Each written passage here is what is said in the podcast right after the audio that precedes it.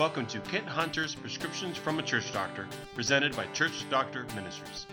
Welcome to episode number seven. This is a great, great episode, and it's going to really empower what we did and what we heard and what we considered in uh, episode number six.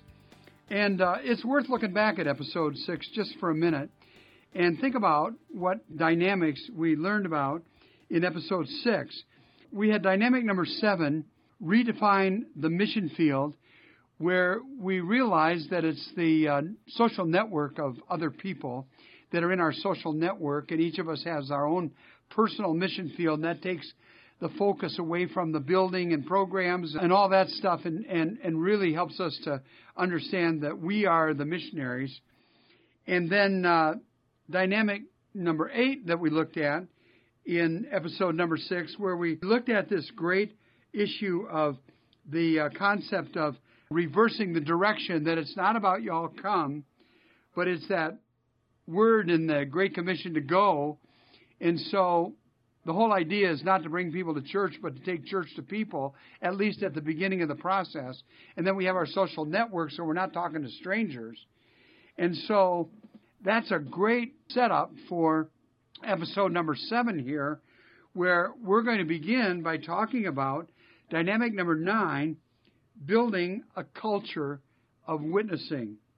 Now, there are a lot of folks that uh, hear about evangelism and they get a little sweaty in the palms and a little nervous. Their heartbeat just races a little bit. In fact, someone has said the best way to get everybody in the worship service to look at their feet at the same time is to announce that you're going to preach about how everyone should be involved in evangelism. That'll raise your blood pressure. I know it raised mine before I knew about spiritual gifts. But the truth is, not everybody has the gift of evangelism. And that's why I really like the, the whole thing about spiritual gifts when we do a workshop on spiritual gifts at a church and people go through the discovery survey and they learn about their dominant and subordinate gifts, when they go through the book that will follow up from that exposure to spiritual gifts with the surveys, where they learn about God's plan for your life, that's how you know God's plan for your life as a Christian. When you find out your gifts, your dominant and subordinate gifts, you know where to focus your life and so, yeah, there are some people that have the gift of evangelist. I don't. And it doesn't bother me to tell people that because I know what my gifts are. And hey, I don't decide what my gifts are. That's the work of the Holy Spirit. All I do is figure out what they are. And I'm glad to know what my gifts are. And that's where I'm going to focus my life. Now, if some unchurched person who knows nothing about God sits next to me on a plane and I got my work in front of me, is what I'm going to do, but that person says, Oh, I noticed you got a bunch of stuff about God there that you're working on. I don't know about God, but I got a thing going on in my life, and could you tell me about what it means to be a follower of God? Am I going to share with that person? Absolutely. They just opened a door a truck could drive through. And while I don't have the gift, man, I can get that done, and so should every Christian. But do I have the gift of evangelist? No. Do some people in every church? Of course. The body of Christ, the Holy Spirit's in charge. They're going to make sure some people have that gift. All right. They discover that gift. Great. They're going to hone that gift. And how do they use that gift? Well, the truth is, if you have the gift of evangelist, you should spend most of your time, besides worship, Bible study, maybe some other things at church, but most of your time ought to be not in the church because the church is made up of people that are Christians. You should spend most of your time among the unchurched. Now, how many people in a church would have the gift of evangelist? Certainly not the majority. Research shows that it's different in every church, but somewhere, perhaps, around maybe 10%, one out of 10, one out of 10 people have the gift of evangelist. If you don't have the gift of evangelist, don't knock on doors and talk to strangers. Don't hang out among unchurched people that you haven't developed a relationship with because that's not your gift. And don't feel guilty about it if it's not your gift. Don't try to play Holy Spirit and say, well, I don't have the gift of evangelist, but I'm going to pretend I do, or I'm going to work at it, or I'm going to get in a program of being an evangelist to people that are not Christians. It's not your gift. When you discover your gifts, first of all, celebrate, thank God, and focus your life on where your gifts are. Why would you try to second guess God the Holy Spirit? You, you shouldn't do that. That would be a wrong thing to do. Jesus never told everyone they should evangelize. There are some people that have that gift, and that's what they do. Jesus did tell everyone to use whatever gifts they have to make disciples. But that takes a lot of gifts and a lot of people, and not the gift of evangelists only. Those people that have the gift of evangelists have a supernatural ability that they're kind of like a spiritual obstetrician. These are the baby doctors. They deliver babies. Sometimes they're midwives. They're, you know, sometimes other specialists, but whatever you call it, they are people that know when the birth is going to happen. I can remember when my wife gave birth, I was there. I was more beside myself than she was, but I tried to help. I don't know how much help I was. But these people that you work with that are professionals who work in the delivery room, they can watch my wife and they know when the birth is going to happen. They are skilled in the birth of a baby. So they'll just say, relax, it's going to be a while yet. And they'll check on my wife, and then they come back and they say, yeah, still going to be a while yet. I'm going to say, you know, it's been quite a few hours. Yeah, not ready yet. Not yet. The delivery doctor isn't even there yet. They haven't even got this person out of bed or whatever. And so it takes someone who's skilled in that. Well, in the spiritual realm, these people with that gift of evangelist, they have a special gift, a supernatural gift, in this case, to know when a person is about to be reborn spiritually and become a Christian. So it's not so much like, okay, I've learned an outline and I can manipulate a person to become a Christian. That's not what happens. A person becomes a Christian, it's the work of the Holy Spirit. So the person that has the gift of evangelist knows when a person is ready and knows how to be a delivery person where the Holy Spirit will work with them, and that's their gift, the gift of evangelist.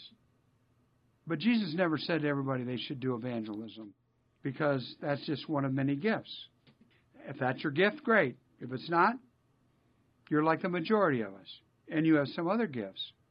But to those of us who have other gifts than evangelists, to all the rest of us, he says, and this is for everybody, anybody who claims to be a Christian, he says, when the Holy Spirit comes upon you, you will be my witnesses not evangelists, those are a special gift, but you'll be my witnesses. And that's for all of us.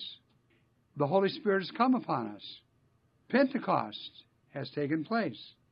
So the when that Jesus was talking about has already occurred.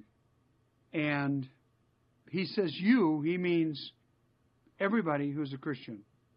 So if you have Christ in your life, you may not be called to be an evangelist, you may not have the gift, but Jesus calls you to be a witness to him. All right, let's think about that. What is a witness? A witness is a person that has the experience to say, been there, done that. Or I was there, I saw it. You know what a witness is in a courtroom. Yes, I'm a witness. You get up on the stand because, yep, I was there, I saw it. It happened to me. I experienced it. Whatever happened, I'm part of the scenario, and I can share that as an eyewitness. I was there, I saw it, it happened. So, how does that work in a church? Oh, it works really well, and it's not a program. What you want to do is help everybody in your church who are Christians. That's why they're there in your church. They're Christians. You want to help them share their stories, God's stories. You want to start that movement in the church? Let me tell you what happened in my church.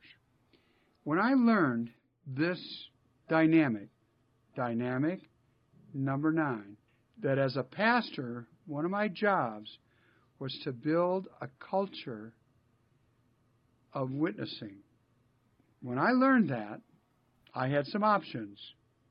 I could go buy a program that in X number of weeks would put a few people through to be witnesses. And I could announce in church that on next Tuesday night we're going to have this program going to last X number of weeks and we're going to learn how to be witnesses we might go out and make calls on people and try to be witnesses. I could make it a program, but my Jesus didn't do that. And I'm sorry, it didn't come in a box and it doesn't work that way. So, what did I do? Well, the first thing I want to tell you is I didn't tell anybody what I was going to do. But I wanted to do it the way Jesus does stuff. The way Jesus did with his disciples. I thought, you know what? I'm going to give this a shot and follow not only the idea that Jesus gave us in witnessing, but I'm going to follow his procedure and the way he worked with his disciples. So I didn't tell anybody what I was going to do. I'd just worry people if I said we're going to have this big deal about witnessing. So I thought about it and prayed about it, and I came to a conclusion that's really a no brainer. This is not rocket science.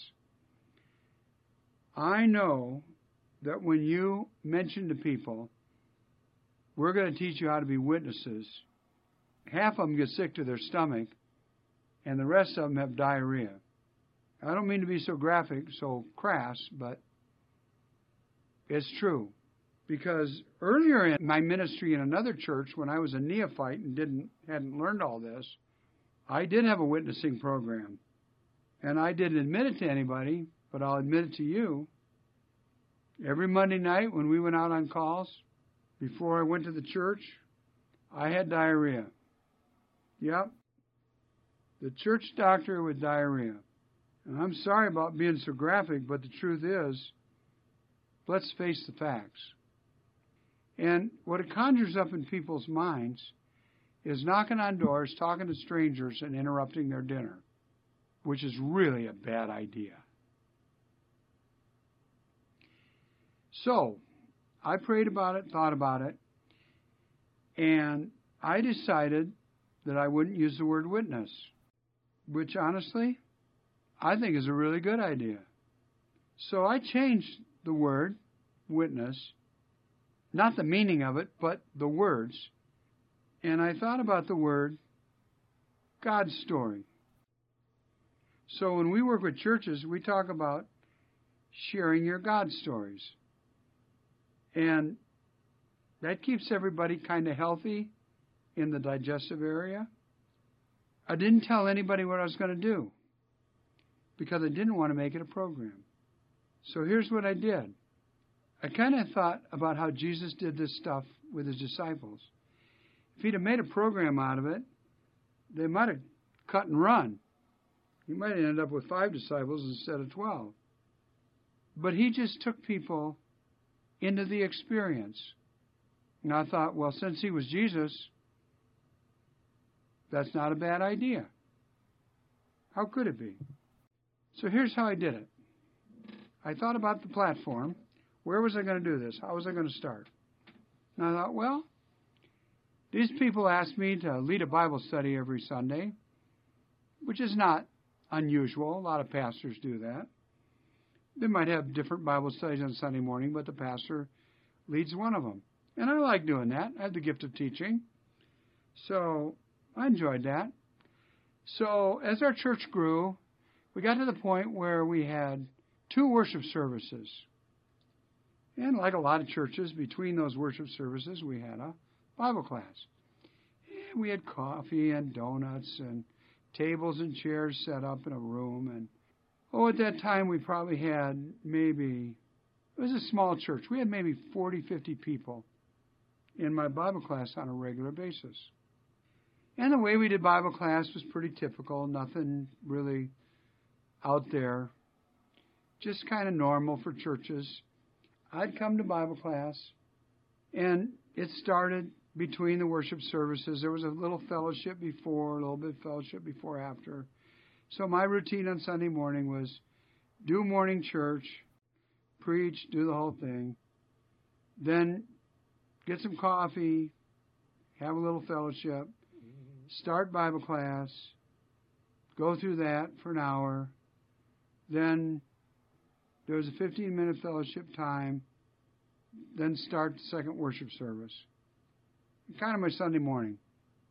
Very common, very typical. I didn't tell, you know, what, what I'd do is I'd come to Bible class. I did what a lot of pastors do, a lot of people lead Bible class. I said, okay, before we pray to start Bible class, anybody have any prayer requests? So people would give prayer requests. I'd write them down. I'm the pastor, so I thought maybe I ought to lead the prayer. Nowadays, I'd have somebody with the gift of intercession do that because I don't have that gift. So they love to pray. But that's what I did back then. But I decided, you know, it's time. We're going to build a witnessing culture. So I can't. I didn't tell anybody. I didn't even tell my wife. I just talked to God. Decided this is what I'm going to do. Came to Bible class. Got my coffee. It was time to start. For the first time ever, I said, "Hey, before we take prayer requests and pray, I just want to ask if anybody here today would like to share what God's been doing in your life since last Sunday when we were here together. Guess what happened? Nothing. Did I push it? No. Did I tell people what I was doing? No. Did I get discouraged? Not a bit. It's exactly what I expected. Why? Because I studied Jesus enough to know what it's like to be a movement person. Okay, so what are the prayer requests? We'll get started. Prayed, taught Bible class. Sunday number two, same routine. Before we take prayer requests, anybody want to share what God's done in your life in the last seven days since we were all together here? Nothing. Okay. Went ahead with the routine. Sunday number three. This is what movement people do. They take their time. Wait on the Lord. Don't give up.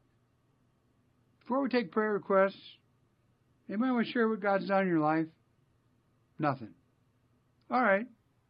What are your prayer requests? Week number four. Before we take prayer requests, anybody want to share what God's doing in your life? And I'll never forget this. This is like a video recording in my mind. And this has been, wow, maybe a couple decades, maybe more. But I remember it.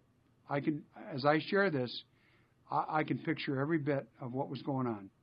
Little old lady, three rows back, three seats over from the center aisle. Little old lady, quiet lady, doesn't talk much in Bible class. Raised her hand kind of sheepishly, like, I half want to do this, but half I'm a little afraid. That kind of look. I remembered exactly. Got it in my mind right now. And she shared something. Was it eloquent? Oh, far from eloquent. Was it a God moment? Oh man, like the Holy Spirit filled the room. It was the beginning of a major, major chapter of history in this church that was over 100 years old. It was a breakthrough moment. Nobody thought so, but it happened. Yeah, what she shared, I don't even remember. It was worthwhile and it was cool. But it was a momentous moment in the history of that church. Because wait till I tell you what happened. Next week, week number five. Anybody want to share what God's done in your life since we met here last week, seven days ago? Nothing. What does a movement person do with that? Nothing. You understand movements. You understand how God moves slowly. You change culture slowly. Next week, two people raised their hand. Fast forward six months, I had to cut it off at 15 minutes, or we weren't going to have enough time for Bible class. Yeah. What happened over time, maybe two years, is I started asking that at our church council, our ladies group, our men's group, the youth group, and it became part of the culture of our church. But what happened also is without saying a word to anybody, people started sharing it with people in their social networks. The people they were praying for that weren't Christians, when their friends, relatives, neighbors, people where they work or go to school mentioned something that was a challenge, and they had something in their life, maybe 15 years ago, maybe two years ago, maybe way back in time, that was a God story, they shared it, and nobody ever told them to. And they started sharing it with unchurched people, and our church quadrupled in size over the next several years. That's called a movement. And that, my friend, is dynamic number nine. Build a culture of witnessing. Dynamic number 10. This is a little shorter than that one, but it's just as powerful. Communicate in the heart language of those you're trying to reach. There are two words that are in mission teaching. One is syncretism. That's when you sync up with the society and water down the truth in order to reach lost people. And you accept things that are against biblical truth, but are socially acceptable among unchurched people. And that is spiritual suicide. You'll kill your church. You might not like to hear that, but it's true. You leave the Word of God, even though it's an offense to people, and you might as well close up shop. On the other end, there's another word called incarnation. Jesus becoming flesh was the incarnation. And it has a word in mission circles called indigenous. And that's a good thing. It means you don't change the meaning of Christianity one bit, but you change the delivery system to match the people you're trying to reach. And that includes a lot of stuff. You never change biblical content, but you change the packaging.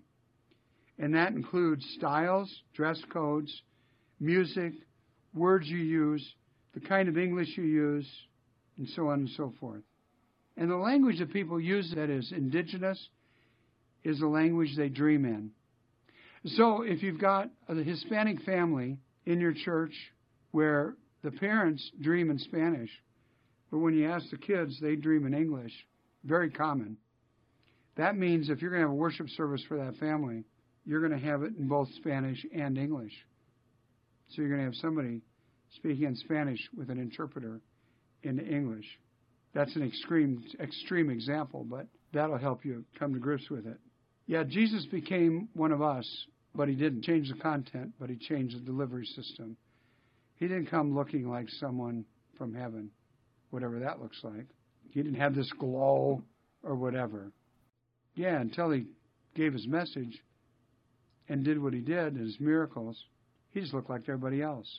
That's the whole point. If you want to reach people, look like everybody else. If you want to hang on to a hymnal that's out of date, that's fine, but you won't reach unchurched people. If you want to dress in garb from the 16th century, knock your lights out. But you will be evangelistically, to a great extent, impotent. That's just the way it is. And you are betraying the incarnation. You must communicate in the heart language of those you are reaching. That just doesn't include what you say, it includes how you dress, it includes how you operate, it includes the way you build a building. And you could be in some great cathedral somewhere, and you can do great ministry, but you must confess that your building is part of the challenge. It will inhibit you. Is it cool looking? Yeah, I love cathedrals. I visit cathedrals, and I know most of them are tourist attractions all over Europe, and I love them. They say something about a day and age that no longer exists, but it says that those people really had a heart for God, and that's the way they expressed it. But people don't do that today. So when people ask you your favorite Bible version, the answer ought to be the next one. Why? Because language continually changes. So if you want to be a missionary, you need to change with the changing language. You have to have contemporary forms music, styles, dress codes, facilities, even your church sign. And that means you need to change it and constantly change it. About the time people get used to it, the way culture changes, you need to change it. So, dynamic number 10 communicate in the heart language of those you're trying to reach. And that's the end of episode number 7. That's some tough stuff to think about, but yeah, being a missionary is a tough thing to do. Oh, but God will give you the grace. And that's my prayer for you. Thanks for listening. You have been listening to Kent Hunter's Prescriptions from a Church Doctor, presented by Church Doctor Ministries. If you've liked this episode, please leave a review on Apple Podcasts and subscribe to hear future episodes. Check out Kent Hunter's new book, Who Broke My Church Seven Proven Strategies for Renewal and Revival, available now wherever books are sold.